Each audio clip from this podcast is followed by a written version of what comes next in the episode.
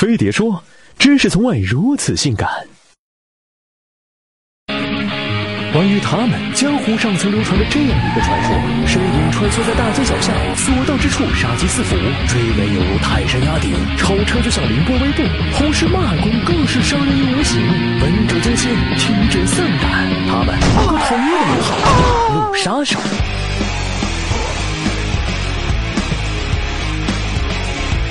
每个杀手练成的第一步，都要通过一项考验——驾考。他被列为中国十大花了钱却体验最差的消费之首。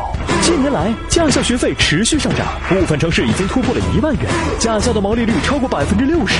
但即使赚了这么多，他们还嫌不够。一些教练收红包收的比挂档都顺手。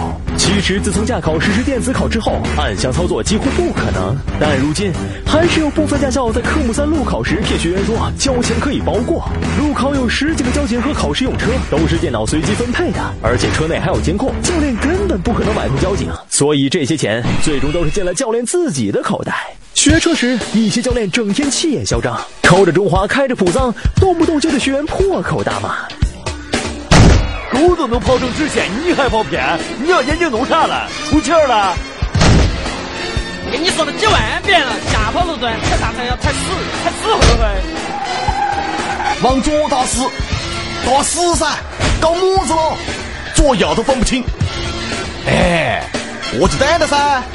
能被骂都是幸福的，因为至少证明你上车学了。按照国家规定，三个科目必须学够七十八小时才能参加考试。但实际上，很多驾校因为学员多，每个人真正开到车的时间很短，加起来可能也就几个小时。至于考试，只要把要点背熟就行，在哪个点要往后倒，哪个位置要打几圈。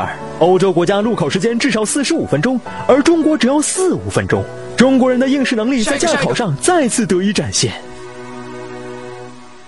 呃，我过了吗？下一个，下一个，我到底过了没啊？近些年，国人因不满国内驾校的服务，兴起了去韩国学驾照热。那边不仅服务好、流程简单，而且学费便宜，只要两千七百元左右。学完再回国转成中国驾照。据统计，仅二零一三年，在韩国取得驾照的中国人就有二点四万人。毕竟，在中国的驾考制度下，拿到驾照的那一刻才是真正学车的开始。然后，一批马路杀手上路了。杀手的一大特征是容易动怒。据广州日报的一项调查显示，有百分之五十七的司机承认自己是路怒族。在中国的马路上开车，就像玩交通任务，你永远不知道下个路口会出现什么状况。堵车、超车、加塞，要是再遇到一个民间表演艺术家往你车前一躺，更能把你气炸，一怒就要按喇叭。据法国某知名汽车厂商调查显示，中国每辆车的喇叭平均要被按上四十万次，这个次数是欧洲的四十倍。愤怒之中，便产生了一条马路鄙视链：开豪车的看不上开普通车的，老司机看不上新司机，男司机看不上女司机。前方女司机出没，请缓速慢行。操，晦气！在中国，有七千万女司机处在鄙视链的最底端。马路不是战场，我们开的是汽车，不是坦克。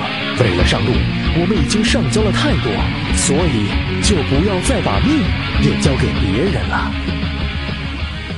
这里是柴家湾电视台为大家带来的独家报道。据悉，七星路车神藤原史君与大货车相撞，不慎冲出山道，目前生死未卜。现场发现可疑白色粉末，等待鉴定。扫描微博、微信二维码，了解更多内幕消息。编导，编导，编导，编导，编导，编导，编导，编导，